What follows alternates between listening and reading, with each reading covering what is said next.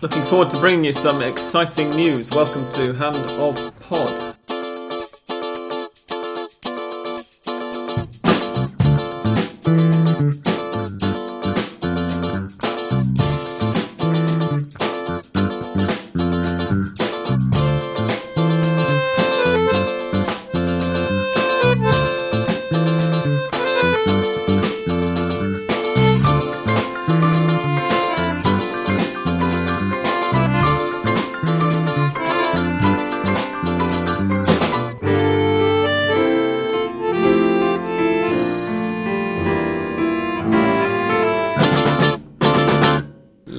Gentlemen, boys and girls, welcome to episode 325 of Hand of Pod. I'm Sam Kelly and I'm joined this week by Andres, Hello. Tony, Hello. and English Dan. Hello and happy Valentine's Day to all of you Argentine football lovers. Yes, we love you all.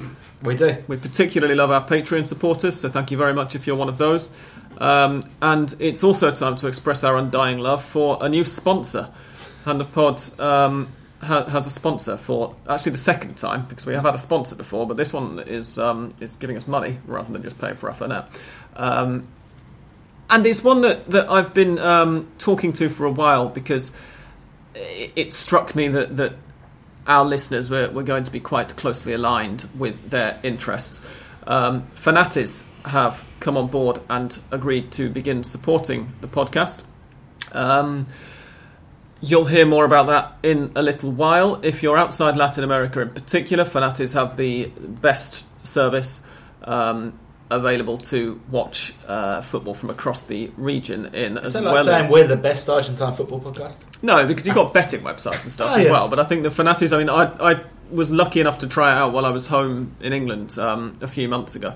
Um, and yeah, I, th- I thought it was very good. You get the, the at least for the Argentine league games, you get the local um, the the coverage that we get on TV. You know, the same commentators and the same production and everything streamed. Uh, it's legal. It costs oh god, how much does it cost? About six dollars a month or something. Um, and if you continue to listen, then in the first bit of the second half of this current episode, you will get to hear um, about how one of our lucky listeners can win a six month free subscription to Fanatiz. Uh, so continue to listen, and I'll have to try and remember that I just said this so that we can explain uh, how the contest is going to work. Um, but yes, there is also going to be a link going live, by the way, um, shortly afterwards, which you might want to wait until next week's episode when you can find out whether you want the free one or not. Um, but for those who don't, will be able to get a 20% discount from their first three months of Fanatiz subscription Yay. by by following the link that they're going to provide Hand of Pod. A great offer, really. Absolutely, yeah. Fantastic. Um, anyway, with that all said, thank you very much to Fanatiz and welcome on board. And sorry for a slightly chaotic first um, uh, sponsorship message. Uh, I'll, I'll get better at them, I promise. Um, and here are the results from round 18 of the Superliga. I hope you're sitting down when you hear the first one, if you haven't already heard it. On Friday evening, Tigre and Banfield drew 4 4 in a match that was 3 all after 32 minutes and um, disappointed a little bit for the last hour. Huracan and Vélez Sarsfield drew 1 1, and Lanús beat Gimnasia y Esgrima La Plata 2 0. On Saturday, in La Plata, a bit surprisingly, Estudiantes beat Patronato 1 0 with a Jonathan Schunke header from a corner. Uh, Atletico Tucumán and Talleres drew 0 0. In Avellaneda, Independiente beat Union 2 1. And of course, as we mentioned last week, Colón against San Lorenzo was postponed due to dengue. Godoy Cruz 3, San Martín de Tucumán 2 was a match that I'm guessing none of us saw on Sunday. Uh, And the reason I saw bits of it. the reason I'm guessing none of us saw it, at least in its entirety, was that it was on at the same time as Newell's Old Boys versus Rosario Central, which wasn't quite as good a match. Um, It finished nil nil. We have obviously got a couple of talking points about the Rosario Clásico, um, which we'll get onto in a minute. River Plate beat Racing 2 0. Belgrano drew 1 1 at home with Boca Juniors. Defensa y Justicia beat Argentinos Juniors 2 1 with another 95th minute winner. And if you remember what we were saying last week and your maths is good, then you'll have worked out what that means, but we will mention that in a few minutes as well. And in the final week, uh, the final weekend of the game, no, the final game of the weekend, Aldosivi got a 1 0 win at home to San Martin de San Juan in a. Oh, it's not actually a relegation battle. Just a match that no Is one Aldosivi realised rather was being played. I'm guessing not even Aldosivi and San Martin fans. Indeed. Yep. But it does put Aldosivi into a Copa Sudamericana spot There you go. at the moment. They're ninth in the table. They've sort of, sort of snuck up on us. Um, we've not given them any credit all all week, but they're above Godoy all season. They're above Godoy Cruz. They're above Talleres. Um, they're above some um, traditionally more well-established names in the Primera. Let's say. Anyway, talking points. We have to begin with the Clásico. We previewed it on last week's Hand of Pod Extra, um, and we're going to review it now. It was crap. Yeah, it was. That's the review. Um, It was more, more, more interesting for whatever happened outside the game yes, of the indeed. game. There were plenty of people on Twitter uh, just about at kickoff time saying, well, this is where we get to the most boring bit of the Rosario Clásico, which is the bit where they have to play a football match.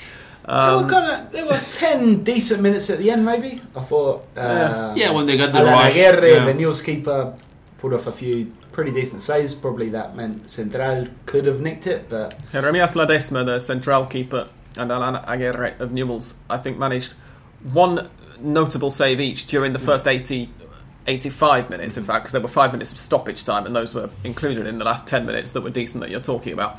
And then in those last 10 minutes, um, yeah, Aguirre made about another two or three. yes. Um, but that was pretty much all there was. contrary to, to the r- la- latest River Boca matches in which it is the biggest Clásico and uh, you could uh, preview a, a boring nil-nil match, uh, uh, they, they are, are managing to, to uh, uh, make real, really vibrant and, and, and great uh, matches. In the case of News Central, I, I said I had said uh, that News will score half a goal because uh, I, I, I hope that there will uh, be a, at least a, a piece of, of football, but well, I was wrong and and uh, I admit it, of course. But I didn't expect a, an open result. I mean, actually, I kind of expected what happened in the end of the game because usually in this kind of game, everything is close until the last 10 minutes and everyone gets a rush of either defending the result or going forward to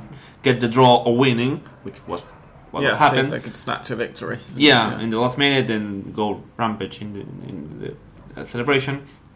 But there was nothing, not even good like tackles to talk about. Not even that. Not even There was a little not bit of even red violence. card, right? Not even a vi- No. not even violence. There was Yeah. What's that? There was a good scandal though, because when Newell's kitmen, not when Newell's kitmen, sorry, when Central's kitmen, i.e. the kitmen from the away team, arrived at the stadium a couple of hours before the game, uh, they found some of the seats in the dressing room sprinkled with a white powder, which Dan um, dubbed Death Dust TM Death Dust. on Twitter.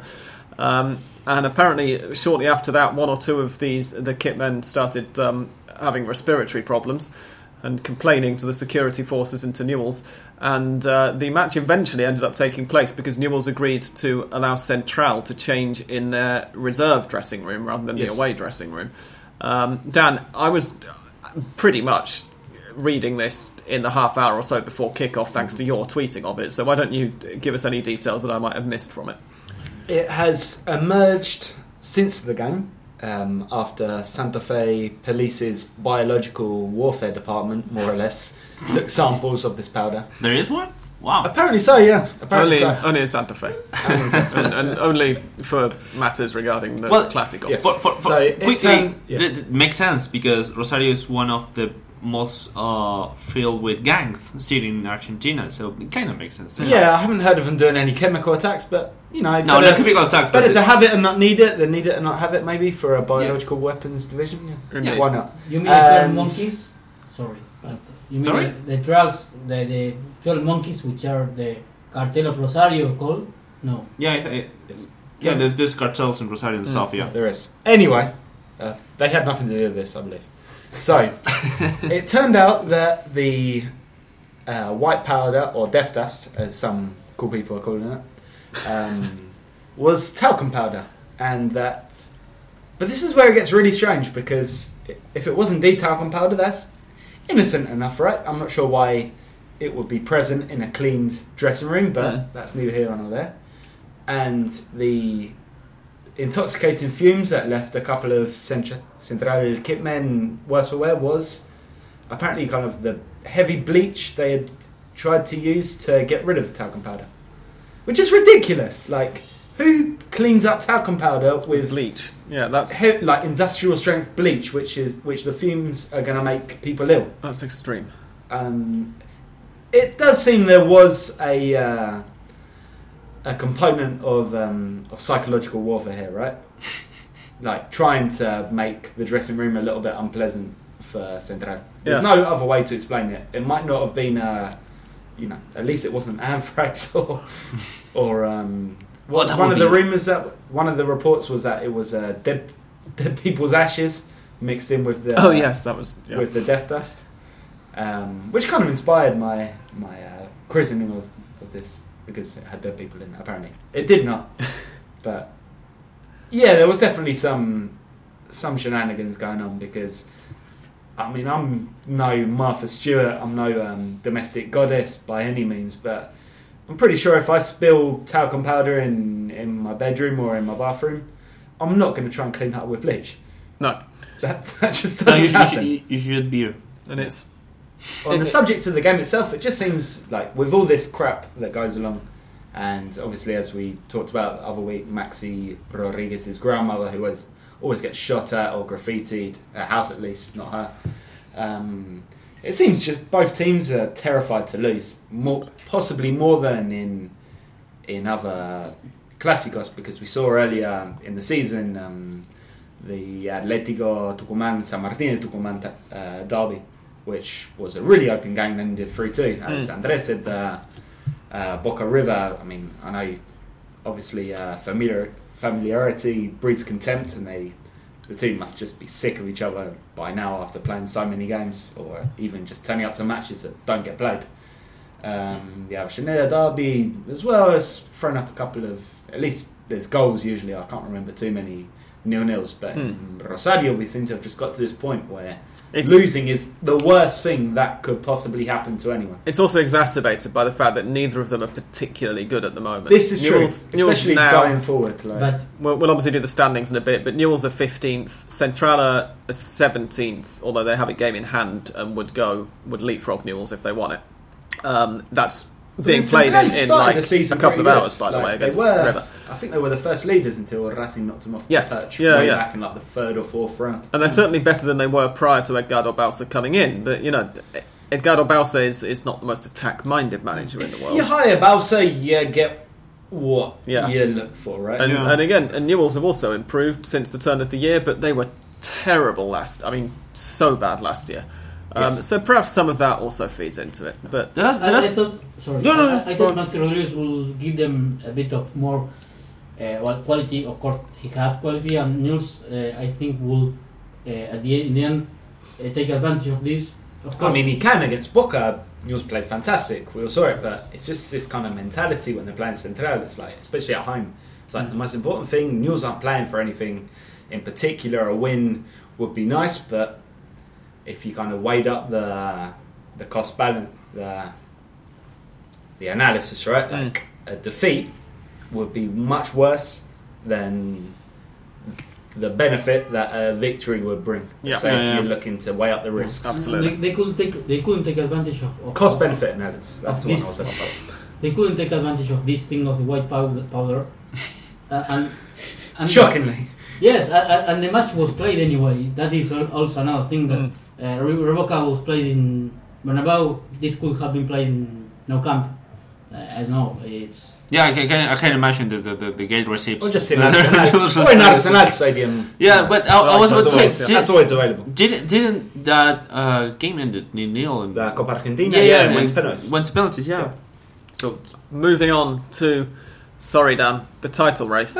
Um, we're going to begin with River Racing, which was the other Classico, of course, of the weekend. Slightly more entertaining. It was For some people. Yes, a, It did, a yeah. tiny bit more entertaining. Um, and uh, the fact that Dan was the first person to say that should give people. I An did say for that some it was people, true. uh, I didn't. I wasn't amused at all. no, but you're you're at least able to recognise Well. uh, it. it. It was, it's true, not particularly good watching for Racing fans. Uh, Racing went into the game top of the league. Indeed, they ended the game top of the league, And they still Um, are top of the league. but they didn't have a shot on target.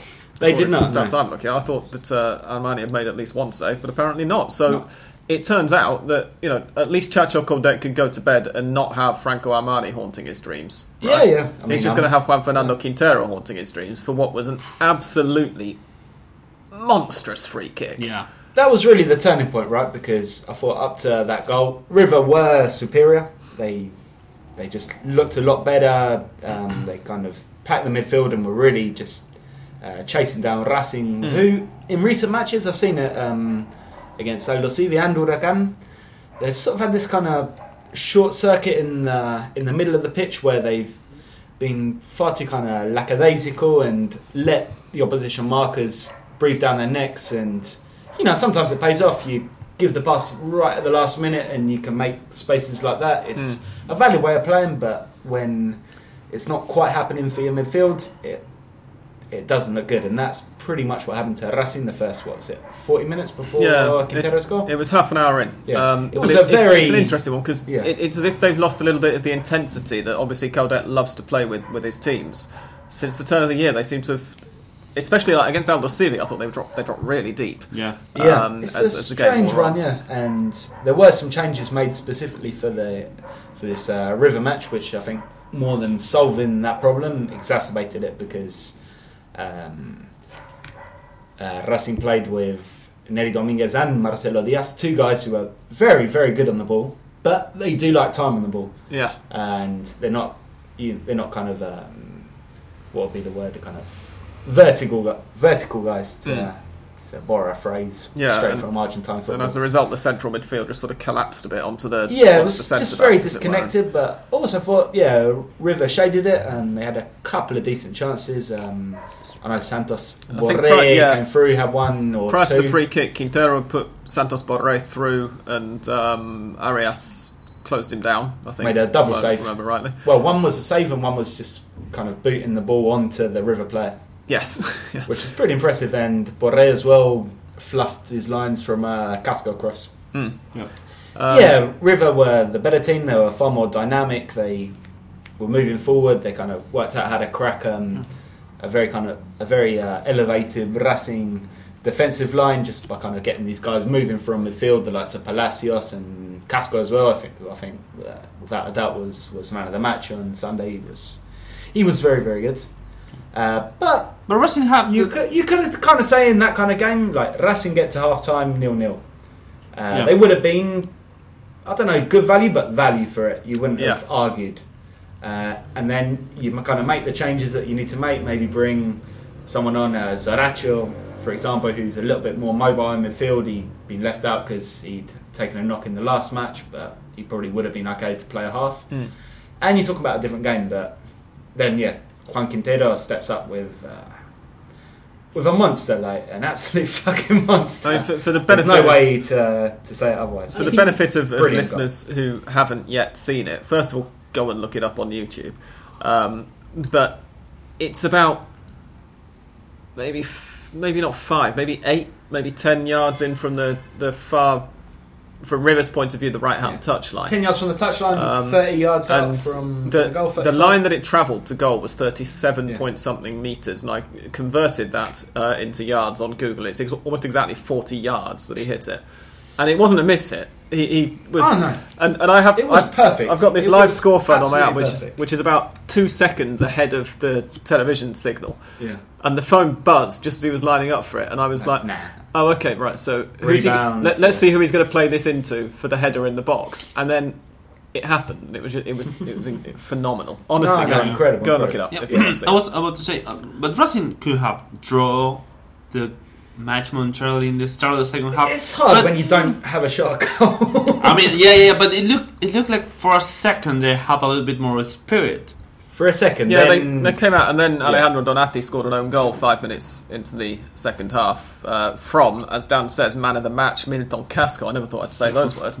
Um, making a forward run So- and having a sorry, shot which got deflected by another Racing defender. Was it Sigali onto Donati Yeah. and then into the net? Which it was like- very messy, and that just killed Racing off. They'd made a Yeah, whole killed- a killed load of spirit, changes yeah. at half time. They'd yeah. kind of I must ripped say, up their original plans, and yeah, from there they had no no way or no plan even to get back in the game. I must say thank you, Quintero, and sorry, Casco, of course, because uh, I, I never asked Casco to leave. uh, there were supporters that the third or fourth match that Casco played the way he played uh, first uh, were uh, asking for him to leave or or, or at least to be the, the substitute.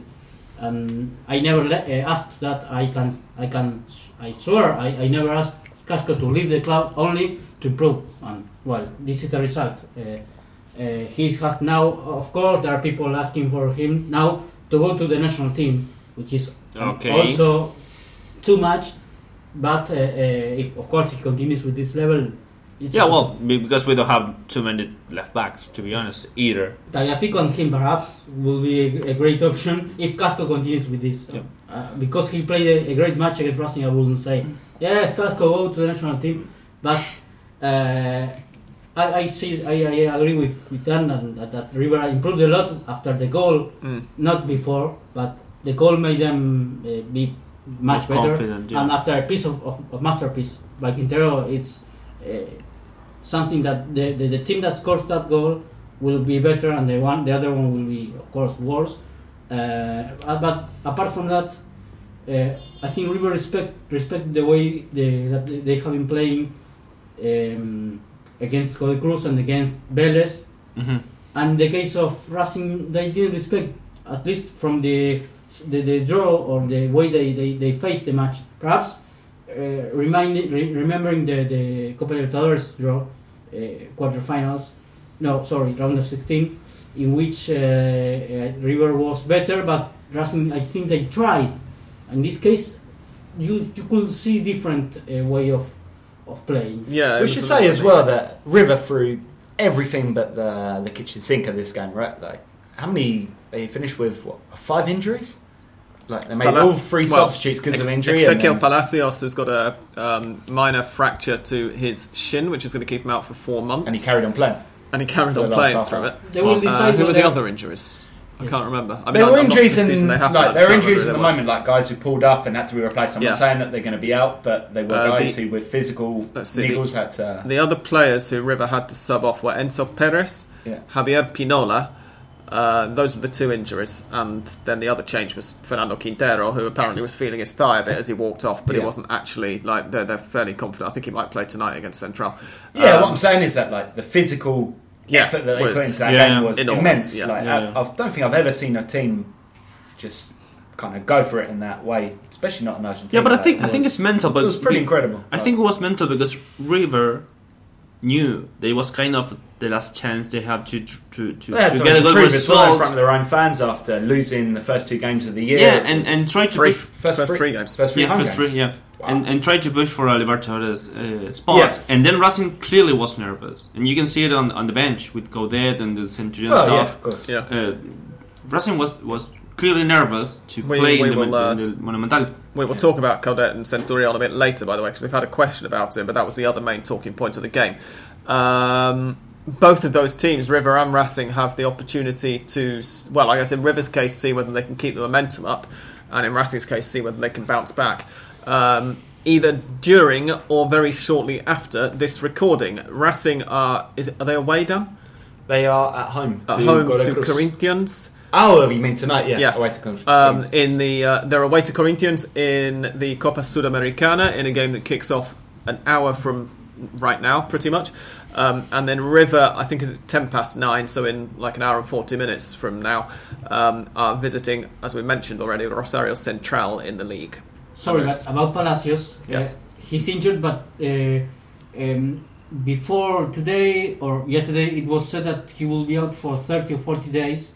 Uh, but the, uh, he suffered the movement in the part he has, uh, the, the, the pain or the, the injury, Mm. and the doctors will, will, will decide whether he's under surgery or not. If he is under surgery, Three months. he out. will be up three or four months. Oh, wow. and so- Right. But it's not decided yet. Uh-huh. It'd be a shame because that would probably end his Copa America chances, and you think Yeah. he'd probably be in the squad. So let's hope he's uh, he's back. And he by- can miss the rest of the league season, but I'd like to. see and by, by, by Real Madrid, of course. Uh, I, I think he was already uh, out of the possibility of going there. But no, it'll be for June, July. Yes. Yeah. Okay, yeah. Um, keeping with the title race, Defensa y Justicia against Argentinos Juniors.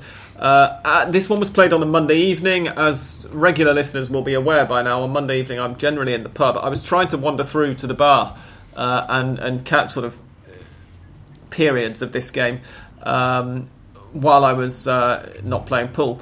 And whenever I was through there looking at the screen, Defensa y Justicia looked completely and totally on top of the game. About an hour in, my phone buzzed while I was through in the other room and told me that Franco Moyano had put Ar- Arsenal, uh, Arsenal, no, Argentinos 1 0 up. Um, and I thought, my word, what's happening? Uh, it took Defensa Justicia 15 minutes to get an equaliser through Fernando Marquez. And then, for the second week in a row, you must be getting sick of this by now, Dan. Um, Defensa Justicia popped up with a winner in the 95th minute. Alexis Castro, the goal scorer. That game never had five minutes of stoppage time. I'm sorry. Oh, that shut was up. ridiculous. Well, a lot of the games at the moment are having a bit more stoppage time than you'd expect because of the um, the mid half hydration breaks. Th- Those tend to I take think two minutes took on. No, they didn't. No. They didn't. They didn't. No, no, no. Oh, okay. I, I saw the game because usually on Monday I don't work because I watched it. bless me. Yeah. And I thought, yeah, it was very tough on Argentinas to be honest. Like, Yeah, because they the played se- extremely well. The second half, they were for at least half an hour. And the a great little, Gabriel the- Hauche the- playing like the Demoneers. in the yeah, yeah, indeed, indeed, because they were so much danger, especially on the break. Because in the first half, when when Ar- uh, Argentinos tried to break and, and and pull the counter, Mhm. Every time they tried to do that, uh, the, the the guy with the ball was clearly isolated from every teammate, and they were swarmed with, with Defensa y Justicia defenders and lost the ball. But in the second half, they tried with a different attitude and tr- be so much dangerous than the defensive Justicia. And when the equalizer came in with, with Marquez, you can, you can feel it. Like, okay, eventually defensive Justicia, I know maybe win it, but they will try to pull everything in their power to, to try and win it. And it was what what, happened because Argentinos is tried to defend a little bit more deeper every time, and they, they actually changed the formation and put three centre backs Mhm. and and pull off uh, the the uh, one of the uh, the strikers. I, mean, I think it was Hauche. Hauche came off, Yeah. yeah. The, the Oh, sorry, came As- off. uh, uh, Argentinos, yes. Hauche Yeah, yeah. came off, yeah. Obviously, without you off, you're not going to win. Like, what are you doing? In They fact, went- Ar- Argentinos subbed off all of their front three. Alexis Mac Allister, who um, the consensus since the game has been had a, had a bit of a shocker. Sorry, Yeah, it Brighton fans. Um, and Gabriel Hauche and also Raul Bobi- Bobadilla. Bobadilla those were came in Argentinos. early because of an interesting, injury, yeah. But he was interesting when he was in the field. Like, very, Yeah. very difficult to deal with. Yeah, but uh, yeah, And more cool watch of, uh, of the game, I think that Argentinos had several chances to score. Yeah, But they did. Defensa y Justicia has this, which at this point is more like a trend for them, which is, of course, not to not to give up or not to, uh, yes, not to give give up until the, the match ends. And It definitely helps when the refs just keep playing until you score. Like, that, is, that is an yeah, advantage. so hard to A supporter, a supporter of a Big Five club is complaining at refereeing bias towards Defensa y Justicia. It's worse. We've just come through Yeah, well, I Muslim heard, I heard it was. There are conspiracy theories already circulating about It this is, it is, yeah, yeah. due to Defensa y Justicia's status as uh, Independiente quasi, Fever- quasi Fever- SAD, Yeah. uh, Sociedad, Anonymous Sociedad Deportivo. Anónima Deportiva, Uh-huh. and that Yep. this will show the rest of the league Yeah, that actually, that is I- the way to go. I heard I, yesterday. I did. hence I did read privatise an the entire article. division. I read an article on um, Monday night or Tuesday morning um, about some of their connections as well and some of their less salubrious off-pitch. It's very uh, Um, Dorados de people. Sinaloa esque. Yeah, I'm sure that most clubs in Argentina are actually like that if people bothered to dig a little bit. But Victor obviously, Blanco, no. yesterday He's a great I, yesterday I heard a, a beautiful uh, story that, that someone told me and I, I need to, to go deeper and, and, and find out if it's true Defensa y Justicia has to play against Unión de Santa Fe yet Mhm.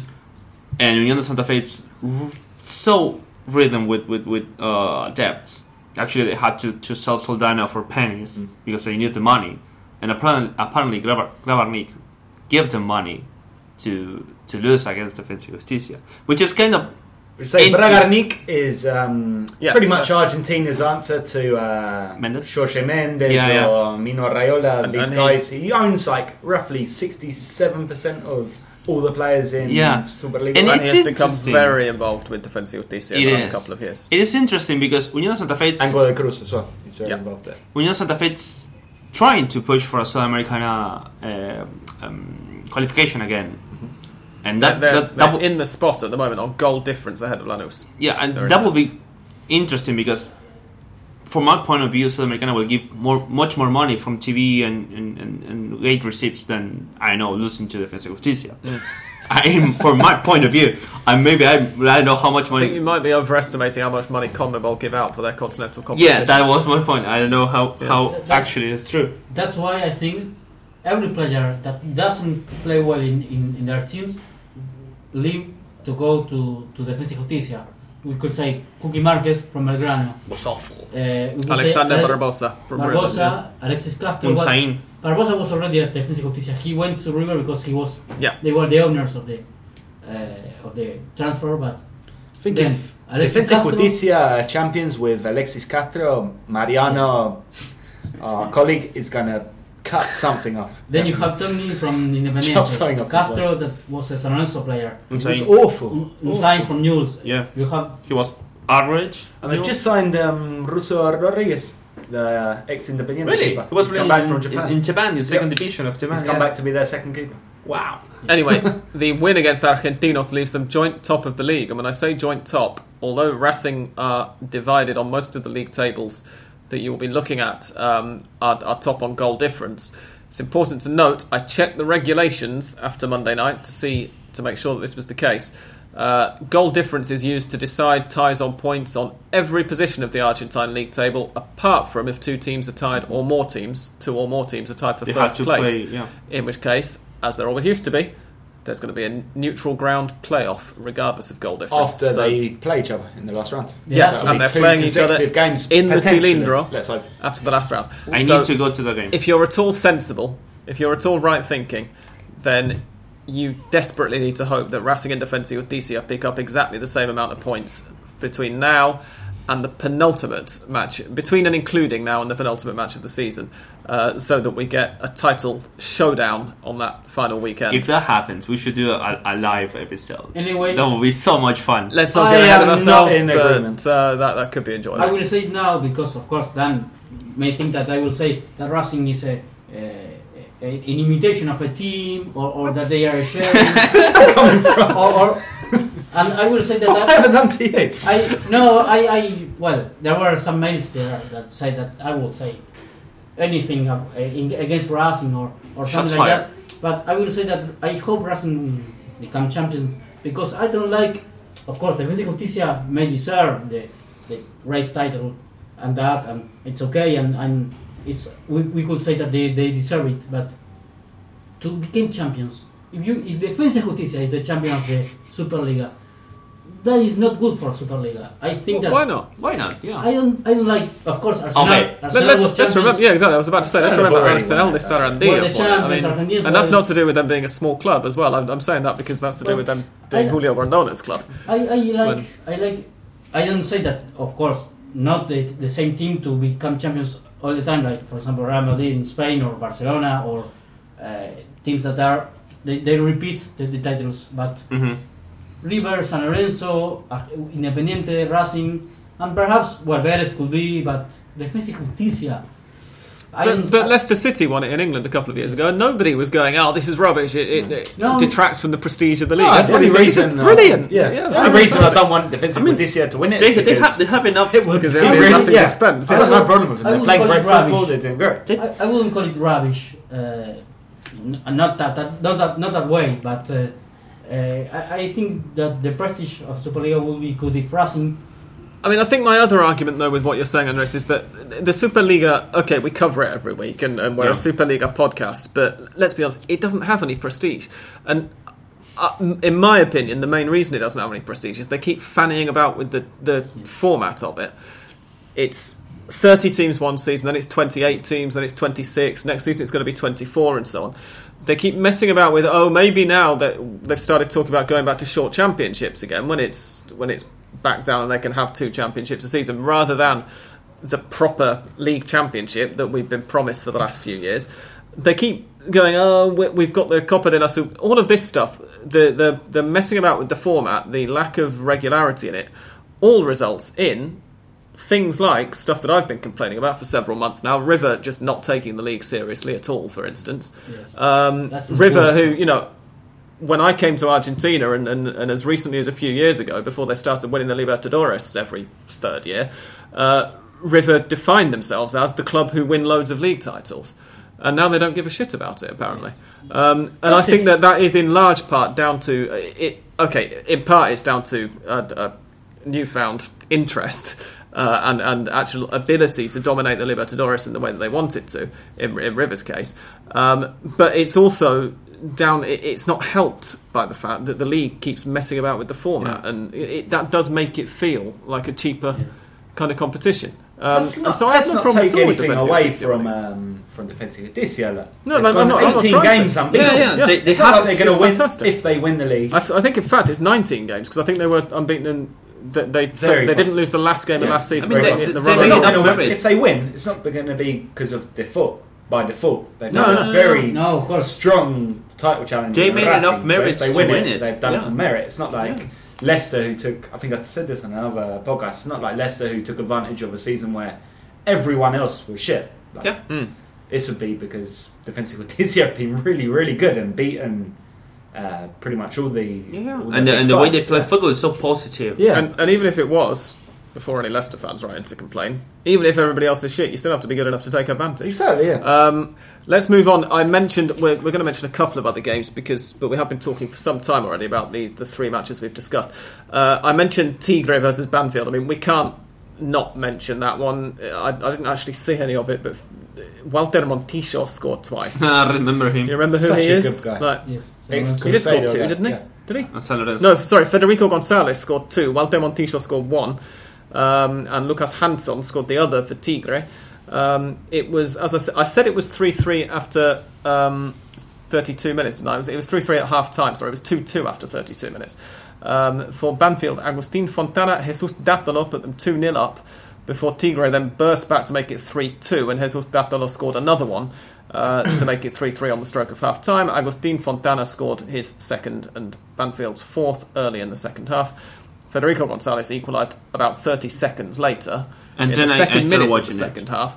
Yeah, and then Dan and I I think Dan and certainly I turned on the television shortly after that and saw no goals. So sorry for anyone that wanted to see more goals. Because In, interestingly, the Superliga game, the previous Superliga game that had been 3 3 at half time, which was Defensa Justicia against Gimnasia last season, also ended 4 4 at full time. Oh, So don't bet on loads of goals being scored in the second half if a Super Superliga game is 3 3 at half time. That's kind of logical, right? Like if you get to half time at 3 0 and you kind of right, should we, should we tighten this up a bit? Like this is a bit silly. But no, on the balance uh, so far in 2019, Tigre and Banfield have been brilliant, value for money.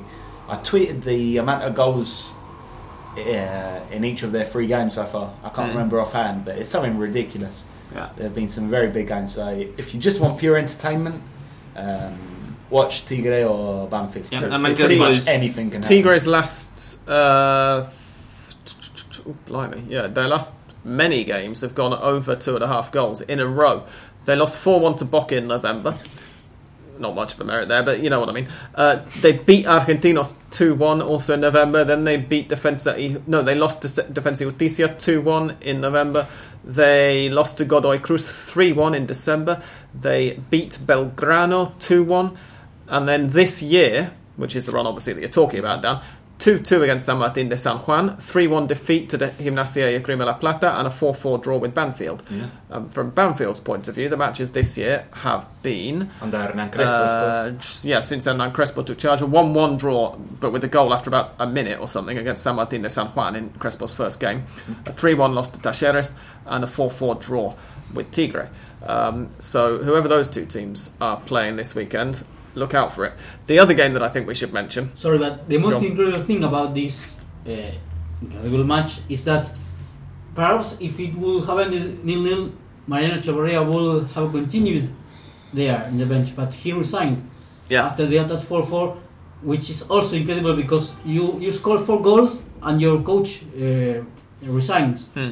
And he said this that if he can't under, he couldn't understand how you scored four goals and you couldn't win. And of course they are they are now well into the But I mean, that's a pessimistic way of looking at it. He should be saying, if Okay, you concede yeah. four goals, then you should lose, but we didn't, Yes. so that's really Yes. good, right? Yeah, he's a defender, right? Yeah. Um, anyway, the other game that we should discuss, uh, at least for a couple of minutes, is Belgrano versus Boca Juniors. partly because it's a Boca Juniors game, partly because I thought it was a quite a, an, an interesting game to end a Sunday evening. Yeah. Um, Similar to Newell's, right? Like the Newell's game, like. I thought it was a could've- lot better than the Newell's game. No, I'm just was saying in the sense that there was a hell of a lot more chances than just one all would uh, would imply. Mm. Like even I- I, I it could almost- have ended up another four four to be honest. I almost got away with my prediction that Belgrano was going to win. yes, Almost. you arguably should have done. Um, because, to be honest, I thought they were better for quite large parts of Yeah, the game. indeed. I saw and Andrada pulled off save after save, like Belgrano. That Mm. was at one 0 to Boca, I believe, when I was tuning in. He he was the almost universal pick for man of the match, Yes. Boca Juniors goalkeeper. I think it's fair to say. Um, Boca took the lead early-ish on 16 minutes in through Lisandro Lopez. No, not that one. The other one. You remember him? The former Arsenal de Sarandí defender who has just joined Boca Was on loan the guy we tipped for great stardom and world class being the next Argentina starter for the next 20 years back when Po- this podcast Possibly began? back when Australian Dan was still with us, yeah. Yeah. Um, well, He's he not scored. done badly, yeah. He, he- he's, he's done all right, but he's not been quite who we thought he was going to be. He, he scored uh, his first Boca goal. Mauro Zarate got the assist, but uh, Mauro Zarate fans don't get too excited. It was a corner. Um, and then Belgrano, pretty much as soon as that goal went in, Belgrano started to be better than Boca. Just went on the For- rampage, yeah. For all but. I mean, there were patches where Boca were on top as well, which was what made it such an entertaining game. It, it was sort of, are Belgrano going to, going to get the equaliser for sort of 10 minutes? It looked like they were going to, and then it was five or six or seven minutes looking like Boca were going to make it 2 0, and then Belgrano got back on top, and then the same pattern continued after half time. Um, and eventually, Belgrano did get the equaliser with Federico Lertora smashing. Funnily enough, we Yeah, were just was- talking about Australian Dan. Federico Lertora is the former Ferro midfielder, isn't he? Who then moved yes. to uh, Godoy Godoy Cruz, who Australian Dan was a huge fan of at the time. Uh, and he smashed one in from the edge of the box, or, well, no, around the penalty spot, I think it was, wasn't it? Yeah. Um, to make it 1 1 with nine minutes to go. Belgrano could have had a winner after that. Yes. Tony, what did you make of it? Um, I think that Belgrano, yeah, deserved the win because they, they, they make enough chances, and I think I, I don't want to sound like a broken record because if you la- uh, heard the last podcast, but um, you heard me saying this, but I think Boca, is still having the same problems. This- Why would you hire a centre back to play off a left back? Hmm. Just play a left back, you know, for for a starter. Um, and now suddenly Junior Alonso is going to be a dad, and Mas is going to play off a left back. But whatever. I mean, the, the, But Mas is a left back. So Sorry? that's Mas is a left back, so that's all right, surely. That's what he's saying, yeah. When- yeah, yeah. I mean, Mas comes why back. wouldn't you Exactly. play a left back? And and I, I read a, a, a tweet about the the, the uh, foreign. Um, uh, I don't remember the, the name for cup, cupo, but uh, you know what what I mean when when I say that you, you have a limit of foreigners, Yeah. and the Ola Olaza Yes, left sorry, yeah. because it's an Uruguayan, and then some other people left, and you have enough space to, to bring a left back, as Right. a, a foreign left back, and you bring Junior Alonso, and you don't need a centre back now because But you Fabra will become Well, and they've also soon, they've, right? they've signed Kevin Mac Allister, Is- isn't he a right back? He's a left back. Well, he's been playing at left back for Argentinos for most of this season. Okay, okay, okay, but uh, they don't. He doesn't play. No, For exactly. some reason, I mean, why why would you bring someone I do to? love the confusion out of all the Mac Allister kids that no one's Can- can- sure can- which plays in which position. Kevin's a left back. Ali, uh, Alexis is a number ten, and uh, Francis is a, a sort of utility Can you, can, you, midfielder. can, can, can you check check that actually the the left back But is whenever, a left back? whenever I've been paying attention to him playing for um, Argentinos, he's tended to be on the left side of defence. Okay, okay, but he, he's still not playing. You know, No, he's he's de- no, playing. definitely- okay, that, he that, definitely that's the point. Why, playing. why would you? Even even if you you're playing a smaller uh, pitch like Belgrano, Have we examined the possibility that he got left at home?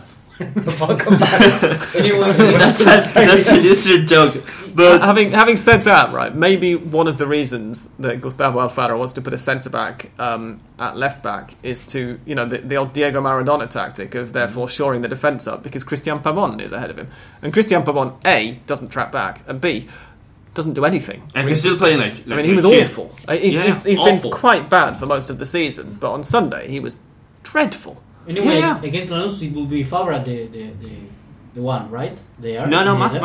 Mas, Mas, Mas Ah, is no, gonna Mas. play. But anyway, the Jesus just throw throwing away uh, players in the pitch. They can score goals, Mhm. and they try to. It's like the automatic thing in Boca lately. Even if with Schelotto or with um, Alfaro, they just try to score more goals than the opposition Mm. without any reasoning behind. Just Yes. just throw whatever anyone that can play forward or strike at goal, and that's enough to Boca to play. And that shows because Belgrano was much more organized. They have a plan, even when they went one 0 down, and they almost win the game because Yeah. they have a plan and not just pump the ball forward and see what happens. And scoring a goal, of course, opening the, the score uh, uh, early in the match means for Boca thinking, okay, we are we are uh, uh, winning. Now Yeah, we let's will score back. another one after, uh, through, uh, through a counter, counter attack with with Benedetto, with Pavon, with uh, with Zarate, which are great players for a counter attack, and they couldn't do, do that. Uh, that's the strange thing about Boca because not playing well, they, they are capable of doing that. Ah, there we go. So Tony's just looked up Kevin Mac Allister, and it turns out he can play on either side of the Oh, defence, there we which is uh, face saving for both of us. You're both right. This is what we This like. is a draw. In the standings, 13 wins, 3 draws, and 2 defeats for Racing, who are top Crisis, after eh? 18 games with 42 points. Crisis numbers. 12 wins, 6 draws, and no defeats for Defensa Justicia, who were also top after 18 games with 42 points. Boca Juniors have 32 points. That's 10 point difference, of course, but don't panic yet, Boca fans. You've got a game in hand, so you might still make that uh, difference shrink a little bit. Atletico Tucumán also have a game in hand. Is their game in hand against each other, by any chance? Well, Boca Atletico, yeah. yes. Uh, so there you go. The game in hand is against each other, and they're level on points with Boca. So that's a little bit do or die. The other team, so those top four are all in straight into next year's Copa Libertadores group stage. The team currently in the Copa Libertadores playoff spot in fifth place is Huracan with 31 points, and then the Sudamericana spots, which are sixth to 11th, are Vélez with 29 points from 18 games, River with 28 points from 17 games, which means River, if they were to win against Central after this ga uh, podcast is recorded, would have better goal difference than Huracan because they've currently got a much better goal So difference the- than Huracan. they- they're and therefore what they they would want. go into fifth um, and drop Huracan down to sixth. Independiente with 28 from 18 games, Aldosivi with 27 from 18 games, Godoy Cruz with 26 from 18 games, and as I mentioned a little bit earlier, Union uh, with 24 points ahead of Lanús on goal difference, who are currently just outside the Sudamericana spots. Uh, I've just remembered that the app I'm currently looking at doesn't give me the relegation table, so the actual relegation table is on the other app that I've got here. And the relegation zone still unchanged for the moment, but edging ever closer to changing. San Martin de Tucumán a bottom, Tigre a second bottom, Belgrano a third bottom, Patronato a fourth bottom, but San Martin de San Juan are only one point better off than Patronato. Go on, Patronato. And the point that Belgrano picked up against Boca means that they're closing in as well. Um, all of these teams have played 75 games, and Belgrano have got 81 points, Patronato 83, and San Martin de San Juan 84 in the in a safety spot. Yeah, and see what happened with Argentinos. So yes, indeed, yeah. And Argentinos, of course, have played fewer. They've played 45 matches, so that um, if they win, then they're going to go up the table. If they lose, then they could drop down. But San Martin de San Juan still very much in trouble. Yeah. Um, we're going to go away for a half-time break and a refill of our glasses. Continue to listen afterwards. I'll be giving you the details of how you can win yourself six-month free subscription to Fanatiz. Um, don't go away.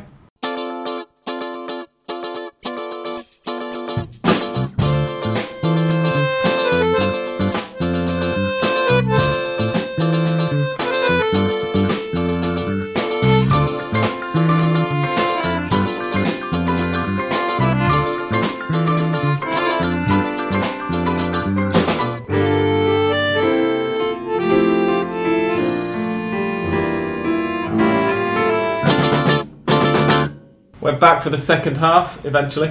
Um, Fanatiz are our new sponsors, as I mentioned already, and I promised you earlier that we would tell you how you can win, courtesy of them, a six month free subscription to their service. If you're outside Latin America, um, the exact package of rights that they've got differs by region, uh, but they have, uh, I think, everywhere. I'm going off the top of my head here. Um, rights to the Copa Argentina, the Superliga, the Chilean First Division, and the Copa Chile. I think to the Peruvian First Division and to there's another South American league that I think they have as well. Um, if you're in North America, then they also had last year and are, I believe, still in talks at the moment to continue um, the Libertadores and the Sudamericana. Obviously, beIN Sports have, have just bought the rights uh, to televise those in, in North America, which is why that's a little bit up in the air at the moment. But whatever, if you're a listener of Hand of Pod, um, it's it's a good service. Check it out. Please don't check it out by just typing it into Google. You'll be doing us a favour if you can check it out on the link that I will be tweeting because they have given us a special URL which is going to track people, and that's the basis on which they're going to be deciding how much to give us each month, how many clicks we give them, and how many conversions we give them. Um, as I said, next week we will have details of uh, how you can get a 20% discount as a Hand of Pod um, listener. We, they've given us a special link for that as well, basically, um, and, and a code. But it strikes me as a little bit silly. I, I'm assuming that everybody's just going to want to wait until to see whether they win this six month subscription, first of all, before using that. So I won't bother telling you that at the moment. Um, in order to win a free six month subscription to Fanatiz, there are two requirements. The first requirement is that if you've got Twitter, you should be following both Hand of Pod and Fanatiz's, f- yeah, Fanatiz's English language um, Twitter account, which is found at Fanatiz underscore en, as in English.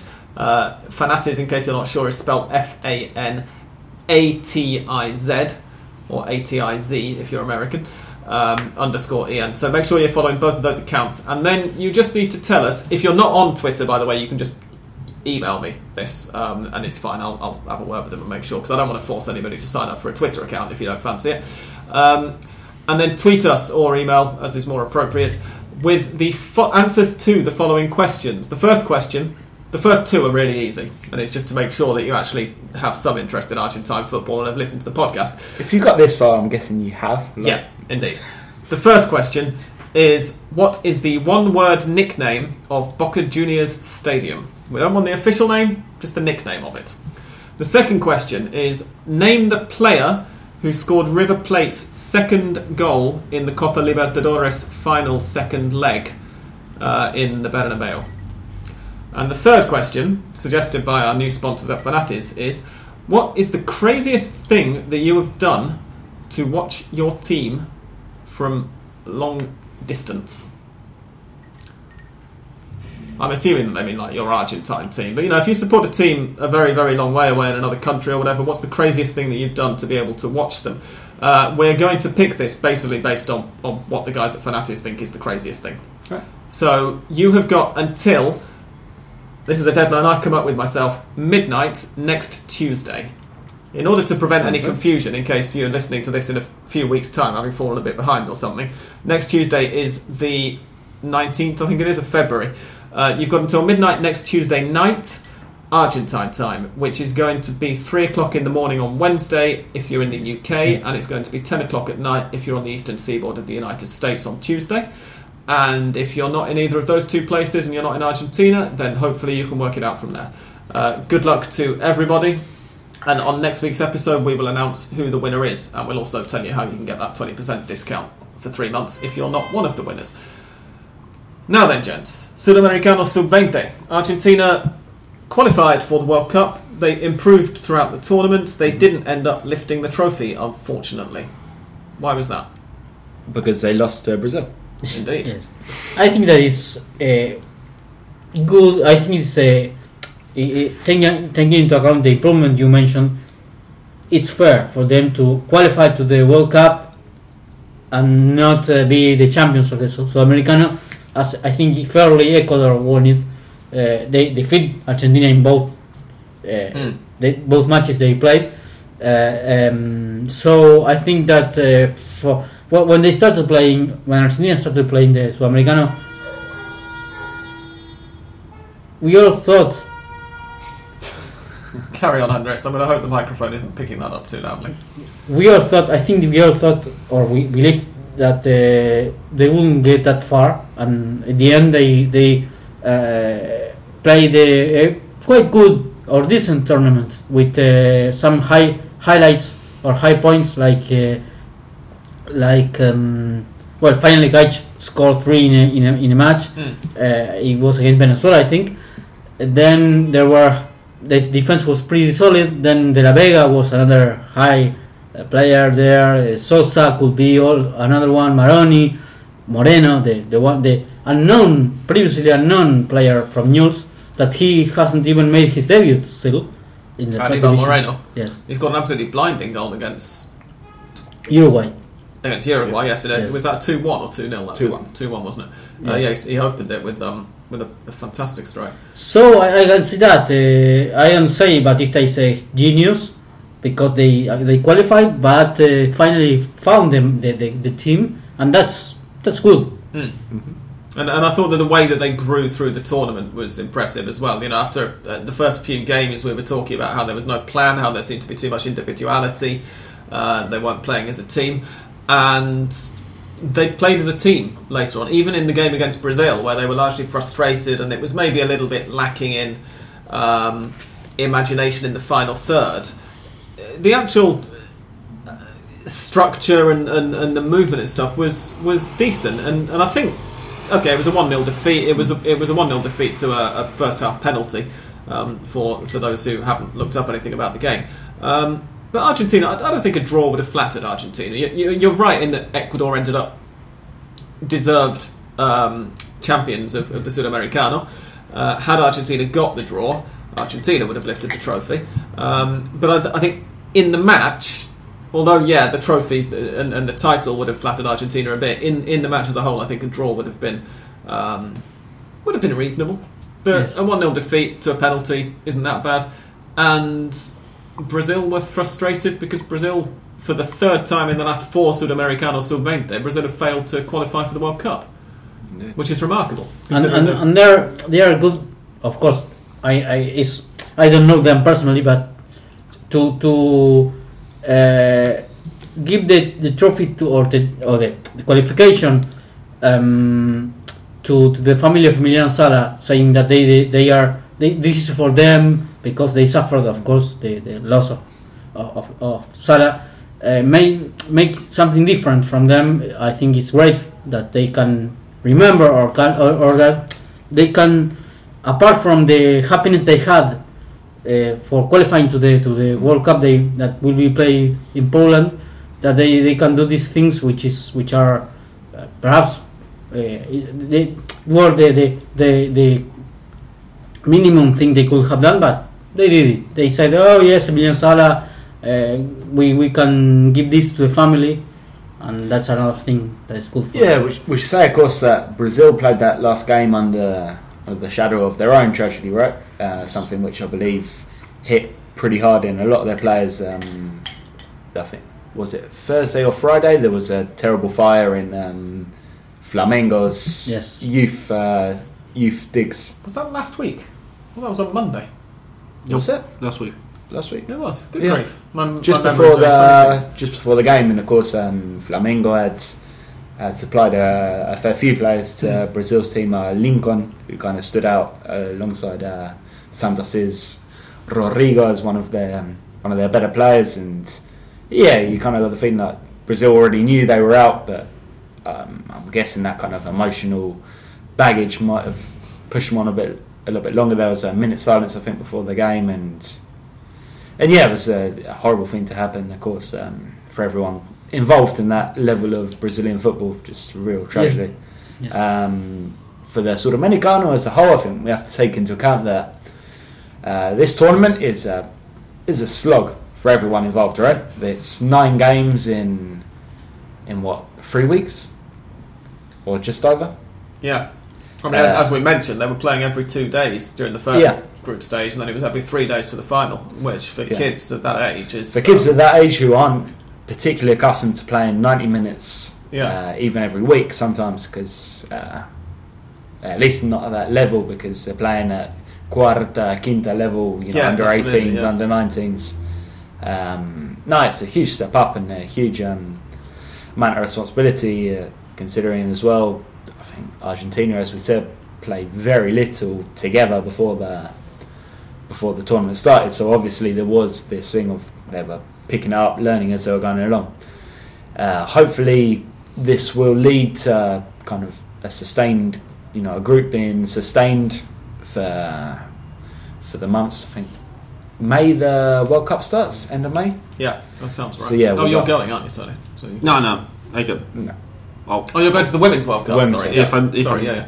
I knew you were going to Europe for a World Cup in the middle of the year, so I was Yeah. like, yeah, that's No, so hopefully this this kind of team, this squad can can stay together over the next three months. Hopefully they will they will train together. They'll have time. Hopefully all the clubs cooperate in in kind of giving these players out. They should do, considering the league is finished. um, we'll have to see with the with the few players that, who are based in Europe. Hopefully the clubs are, will cooperate as well because this has been a recurring problem for Argentina over the years. Um, the club's not really wanting to play ball at youth level. Uh, that's going to be important. But yeah, we've got kind of the tips of buds of rays of hope. I'm guessing at this level. Indeed, yeah. Um, we will now move on to listeners' questions. We're going to go through these. I always say this. We're going to try and go through them quickly, but we, we really are because we've had a fair few. Um, Ronan Carey sent me one by email, which actually is quite similar to one that we've had by Twitter as well. Um, he says, "Other than the big five, which fans and stadiums are regarded as having the best atmosphere in Argentinian football?" And we've had one from Twitter from. Can anyone remember who it was? 'Cause I Oh, can't see it on my screener at the moment. Um, I remember seeing one, but I can't. Yeah, I do remember remember who from, from somebody who says obviously it's taken as a given that Boca's Stadium is the best atmosphere. I'm not sure that um, anybody around this table would necessarily take that as a given, but um, what do we think, gents? Rosario could be the Yeah, most one- obvious, Newell's is, yeah. is Yeah. I've, I've seen a game at Newell's the Stadium. most obvious response. I think.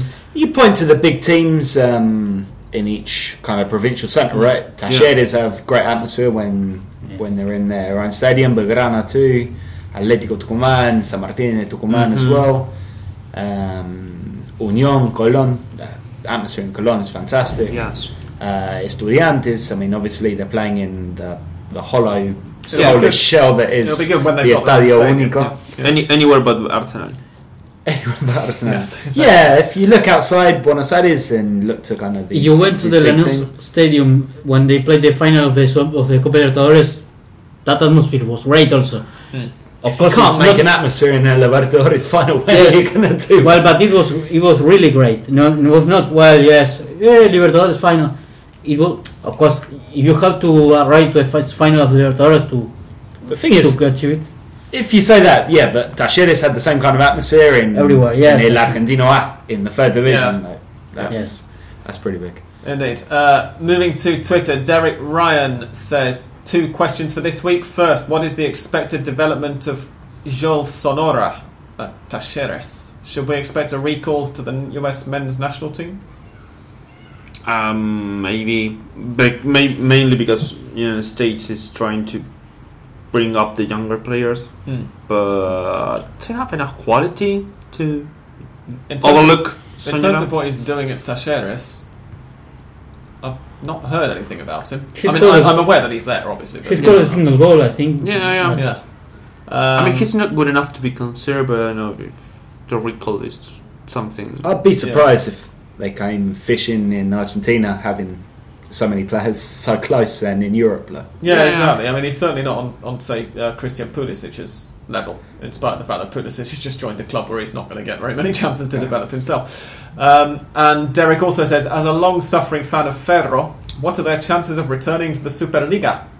Oh, we looked at the um, B Nacional last week, right? We did, didn't we? But I can't remember where Ferro were. Or can I? Let me just check if I can find it. Solid mid-table, I'm guessing, which is Ferro are 16th There out we- of 25. So we're going to say, without having actually seen them play this year, they're probably Um, not going to go up this season. They are only five points off the playoff spots, but there are a lot of teams in between them, so their chances are slim. I'm afraid, Derek. Yeah. Um, it one up automatically and four go that go into the playoff, or eight? one up automatically and eight that go into Ah, the playoff. eight. Yeah. Um, It's going to be tough. Newell's old boys English says hello, Didn't you have two questions to go? Or was that the Sonora one? Sonora, the first yeah. one? Yes. Ah, yeah, yeah. Sonora and that one. Kind of strange mix of Talleres and Ferro there. It is. It's good, but I, I appreciate it. Yeah. Newell's Old Boys English says, Hi, Hand of Pod. Just catching up on the second half of last week's podcast. You were speaking about Sebastian Beccacece's future prospects as a manager, and you were wondering which club he supports. And he sent us a link to uh, an interview with Becassese saying, Newell's is my unconditional love. So there we go. We know who he supports now. Um, and he then says, now catching up on the Patreon Hand of Pod episode on the Classico Rosarino, where Dan Edwards said he doesn't think that this account is a patron. I'm happy to say, of course we are. Hand of Pod was one of the inspirations for setting up this account, and it's the least I could do. Thank you very much, Mr. Newells. Um, and if you want to become a patron, inspired by Newell's Old Boys English's heartfelt plea, then you can do so by going to patreon.com slash handofpod. In case you're not aware of how Patreon is spelt, it's P-A-T-R-E-O-N. Um, please sign up. You'll get two episodes. If you pledge $5 or more each month, uh, you'll get two episodes a week extra, including one that we'll be recording in a few minutes' time when we finish recording this one. Um, and if you want to give us $2 a month or more, you'll get a couple of episodes a month rather than a week extra, which will just consist of me droning on for about 10 minutes about stuff that's happened in the weekend just gone. Um, you, we could summarize that if you want a degree on Argentine football, you have to Yes. subscribe to Hand of Pod and Fanatiz both, and that would be a great deal. You could, yes, you could indeed. Bud Bundy says, Why did Marcos Diaz agree to sit on the bench at Boca? Because he's getting paid a lot more than uh, Huracan. Yeah. And also because, you know, I mentioned. he I mean, will play as well in Copa Argentina, I'm guessing, and Yeah, some exactly, league yeah. games when uh, Libertadores gets going. Yeah. And also because, as, as I said a week or two ago, uh, when when either River or Boca come in for players who are based in Argentina, at least the floor moves. It, it, it's Yes. it's a once in a lifetime opportunity for a lot of these guys. And Marcos Diaz isn't getting any younger. Mhm. Uh, he's had a reasonable career, but you know it, it, it's probably his last shot at a, at a big club. Um, I can perfectly well see why he went. Lawrence Hart says, has the Argentine press recognised Defensa y Justicia president Jose Lemme's role in their current success? He has made a series of good managerial appointments in Cocca, Holan, and Beccacece. The club's unrecognisable from what it was 10 years ago. Yeah, I mean, most of the credit I think has gone to Beccacece, right? Yeah, Um, there, there is a, at least an awareness that they're well run as an institution, though, as well. I mean, and, and also an awareness that they have some interesting connections. As I mentioned, I was reading that article um, a few days ago. They are coherent. That's that's that's true. Hmm. Uh, it's not like they uh, sign Zielinski and then, for example, of course, not. But uh, then there's there's a degree to which they've they've made some sort of educated gambles in this because of course before taking charge of Defensa y Justicia, Holan was the Uruguayan women's national hockey manager. He wasn't a football manager. Mhm. Um, so it, it's they're clearly a well-run club, and, and I'm not saying that that was a, a ridiculous appointment. It's been proven to be anything but. Um, but there's an, an element of fresh thinking, I think, about there as well. Oh, but they, taking into account the way Holan tries to play, at least, uh, you see some line there. It's like Hmm. Cocca, it's Holan and Holan, and then yeah, there's a continuity for sure. Yes. Yeah. Yes. Um, Lawrence also says, was the reported white dust in the away dressing room at Newell's just a case of the last occupant being generous with the talcum powder, or was it more sinister than that? Uh, it was being generous with the talcum powder, as we said, but kind of in a sinister way. Indeed. With sinister undertones, I'm Yeah. going to say that. Nick Turner. This is an interesting question. What are the chances of Juan Carlos Osorio getting a job in Argentina? Are there any clubs you think he'd be particularly suited to? I Juan think Carlos Osorio, of course, has just left the Paraguay job, hasn't he? Like, without having actually taken charge of a game, I think. A single uh, game, one, One one, game. One it was one draw against Oh, South Africa. He's done a, Sam, a Sam Allardyce, uh, only in slightly less hateful circumstances. Um, I'd, I'd be surprised if he turned up in Argentina. Not least because only Boca and possibly, but not really River could afford him. Yeah. Um, yeah, Or maybe Defensa y Justicia with their dodgy connections. Possibly. Yeah, I wouldn't like to. And that's a joke if any of them lawyers are Um, listening. no, he's he's headed to Mexico. I'm sure. Um, Yeah. one of the big Mexican clubs rather than. Or, or Colombia. I'd like to see him in Argentina. I think he'd be an asset because I think he's a very, very good, um, very good coach. Like his his record um, per season, right? But I can't see it happening Right now- realistically. T- uh, with the amount of players from Colombia that are in San Lorenzo, I think that that will be the the obvious perhaps. But Uh, good point. Yeah. but yes, no, I even when there's 26 Colombian, I, I think we mentioned this Colombian players in Argentina. Uh, so, so at this point, so it's interesting for a Colombian uh, uh, manager to come to Argentina and try to, to see if they can Mm. build a team. Has there been a Colombian coach in Argentine football before? Did, Must have been. Maturana. Yeah. Yeah. Uh, Boca? No. Colon. Colon? Maturana, Colón and Gimnasia, I think. Maturana. Ah, and the guys at Colon now, or Comesaña. Oh, of course. Yes. Yeah, well, well remembered. Yeah. Uh, Arch Bell asks, I think, all of our favourite question of the week, and it hints at uh, something I said earlier. I said that there was a talking point from River Racing that we were going to have to discuss later, and it was this question that I was referring to. He says, if Ricardo Centurion and Chacho Coudet came to blows, who would win the fight? Now, what happened was that uh, Centurion was a second half substitute for Racing, and um, I mean, what it looked like was happening was that Coudet was sort of trying to put his arm around him and give him some advice and tell him how he wanted him to play when he went on the pitch, and Centurion just pushed Coudet away and then ran onto the pitch, which isn't a particularly great way to treat your manager. No, it's not. I'm, I'm trying to remember not to, to imagine the reaction if any Man United player had done that to Alex Ferguson. I think he would have sold them. He he would have just hauled them off straight away and sold them immediately Possibly. without even. He'd have played the rest of the game with ten men. Yeah. Um, uh, my response from the Hand of Pod account when Arch asked this question was: Is this a fight involving weapons or not? Because that's going to affect my outcome. answer. Yeah. I think if there are if there are weapons involved, then we know that Centurion has got some experience with with guns. Um, if it's a fist fight, It's a to tough me, one. Chacho Coudet, the man who my girlfriend refers to as Squareface, has got a jaw that I reckon he can take a punch. And It's, he's it's pretty yeah, impressive. It's not quite Joel Richards, but it's it's it's pretty damn square. and he's pretty crazy as well. He might look like a cuddly teddy bear, but I think he could turn into a to a grizzly hmm. fairly fairly easily if No, provoked absolutely. correctly. But Yeah. to, be, to be honest, we don't know whether there have been any any punches there or not. What we do know is that since this happened, Ricky Centurion has been training with Racing's reserves. Uh, he seems to have been virtually frozen out from the first team, and Godoy Cruz want to sign him because, of course, he'd make a perfect teammate for Santiago Garcia. And the one thing that you should definitely do with Ricardo Centurion is move him closer to a free supply of wine.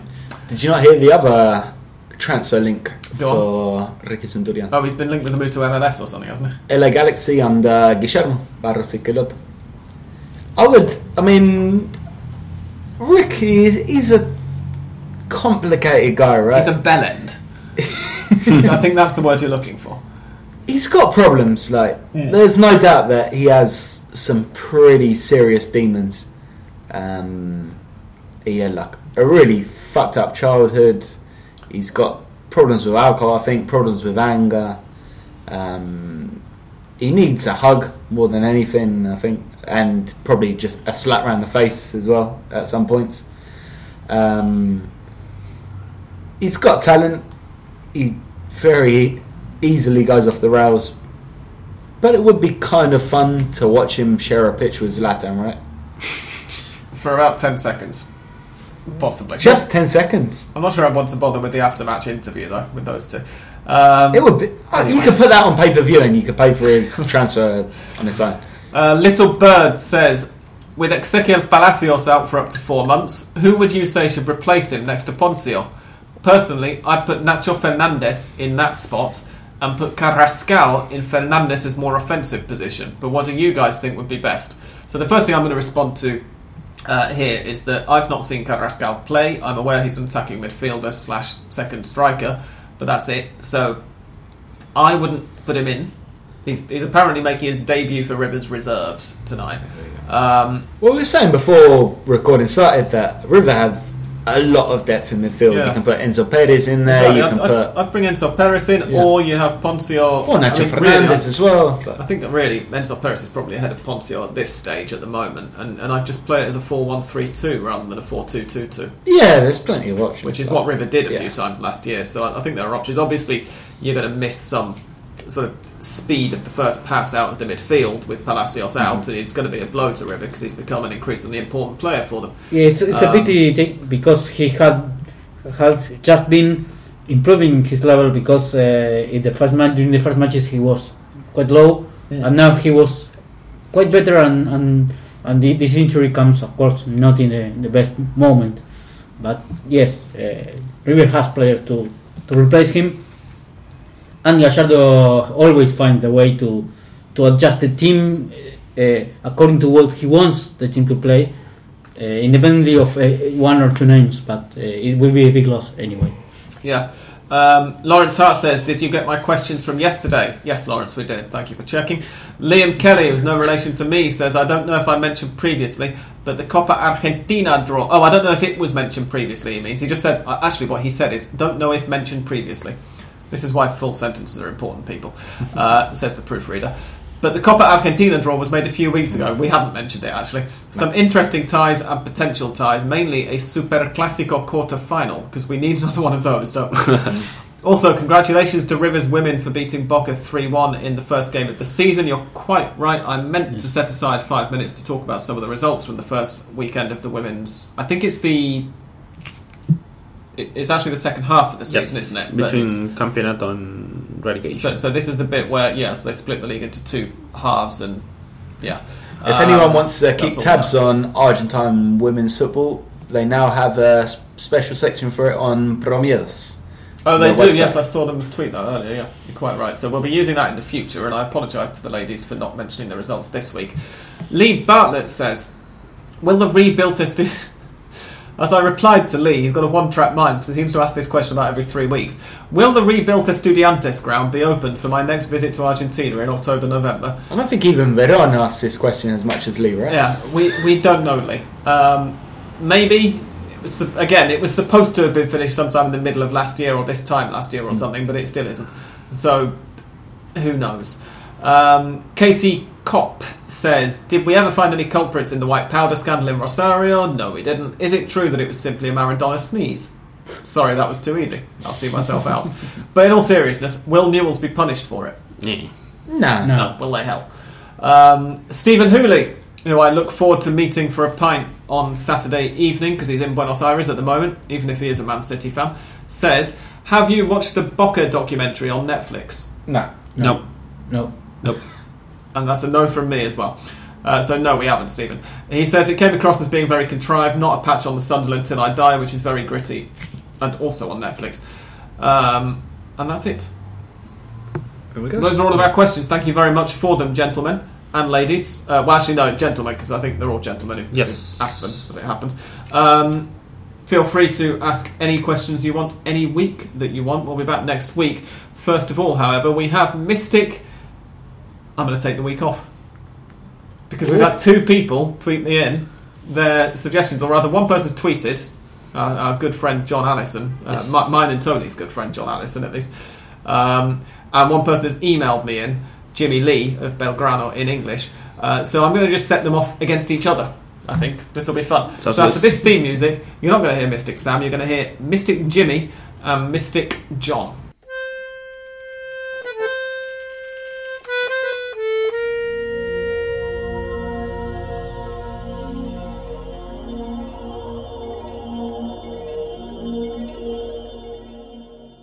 Here we go. Here are the predictions of these two brave gentlemen.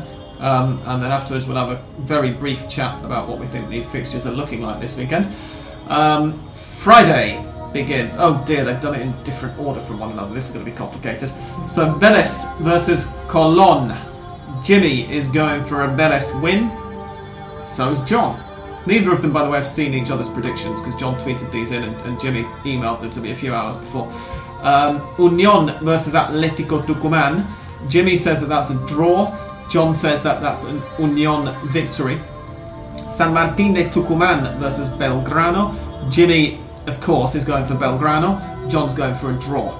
On Saturday, San Lorenzo versus Newells. Jimmy has gone for a draw. John has bravely decided not to predict this one, so in theory, Jimmy's got a big um, advantage here uh, of having actually predicted all the matches.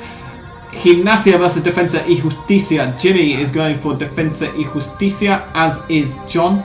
San Martín de San Juan versus Independiente. Jimmy's going for Independiente, and John is going for Independiente. This is getting a bit boring, isn't it? Sunday, Talleres versus Huracan. Jimmy says Huracan. Oh, John says Huracan. Central versus Tigre. Jimmy says draw. John says draw. Oh god, this isn't going well. Boca versus Lanús. Jimmy says draw. John says draw. Banfield versus River. They've both gone for River. Argentinos versus Estudiantes. Jimmy's gone for Estudiantes. Oh, good. John's gone for Argentinos to win that for some reason. Um, and Racing versus Godoy Cruz. A little bit more predictably, they've both gone for Racing to win that one. Um, so this one's going to be decided on one or two matches, which are going to go one way or the other, and a whole load which aren't. Um, what do we think of the, the main fixtures that stand out from this one, gents? Because there are no Clásicos this weekend. Um, I think Talleres versus Huracan could be Yes. Could be interesting. yeah. interesting. Um, and Banfield versus River, as you were saying, Dan, Banfield's games have been high scoring so far, if not necessarily always for Banfield's point of view. Um, that one, I'm not going to say it could go either way because I think River should be quite heavy favourites for it. Um, again, It's going to be an could interesting one. Crespo against against River. Like, against one of his former clubs, Yeah. of course. Yes.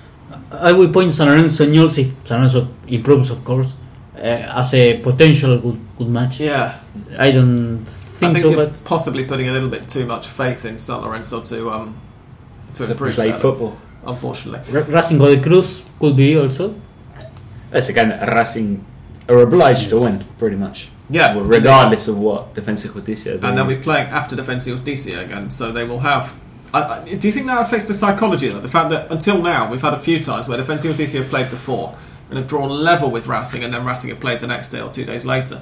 Whereas now, if Defensa Justicia win, they'll, actually, they'll go ahead of Racing. Does, does that ramp the pressure up even more? Do you think? Or Possibly. Um, I think there's enough pressure to be going along with in the Racing camp as it is. Like, I don't know if it makes that much difference. Hmm. Central versus Tigre. So, having talked earlier on about how high scoring Tigre's recent games have been, they're away to Central. The unstoppable force against the unmovable object. Indeed. Yeah. Except not particularly unstoppable. Uh, but yes. Going forward, and that they score. Uh, it, it's it's a bit of a mixed bag, I think, this weekend. Actually, there, there are plenty of games that I don't think like that I look at and think, oh, that that should be okay. But Yeah. there are none that are really leaping out at me like, oh, that's going to be a fantastic game. We shall Um, see. Banfield River could be Banfield River's the, got some potential. the highlight of the Yeah. the weekend. Union versus Atletico Tucumán could be surprising, possibly. And Vélez Colón, actually, as well on Friday evening, Yeah. maybe. Um, but we shall see. We'll find out very soon. If you're listening to this, well, you are listening to this, aren't you? I'm I'm not talking to the four guys behind uh, around the table with me. Uh, keep listening after this final theme music, and I will give you the full time scores from Corinthians versus Racing in the Sudamericano, which kicked off six minutes ago and is currently goalless, and also, of course, from Rosario Central versus River Plate, uh, which is kicking off in just over half an hour. Thank you very much indeed for listening to us for another week. Please become paid. Oh, by the way, John's gone for a bonus track as well. He's predicting Jaguares to beat the Lions by more than 10 points in the Super Rugby. As if anybody cares. I do. John does, but. but I do a little bit. But, yeah. Um, if you're not already a Patreon supporter, please become a Patreon supporter. If you are, then you're going to get the benefit of uh, three of us recording an episode of Hand of Pod Extra in a few minutes while downstairs at the television, looking away from the microphone Oh, what? What? which is understandable.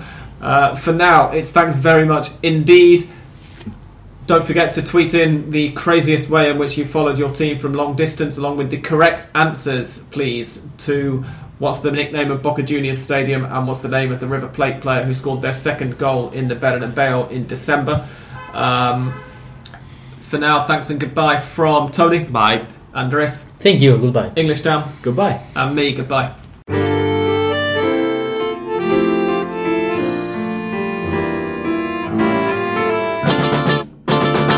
Two full time scores to give you from the evening's matches. They're both 1 1.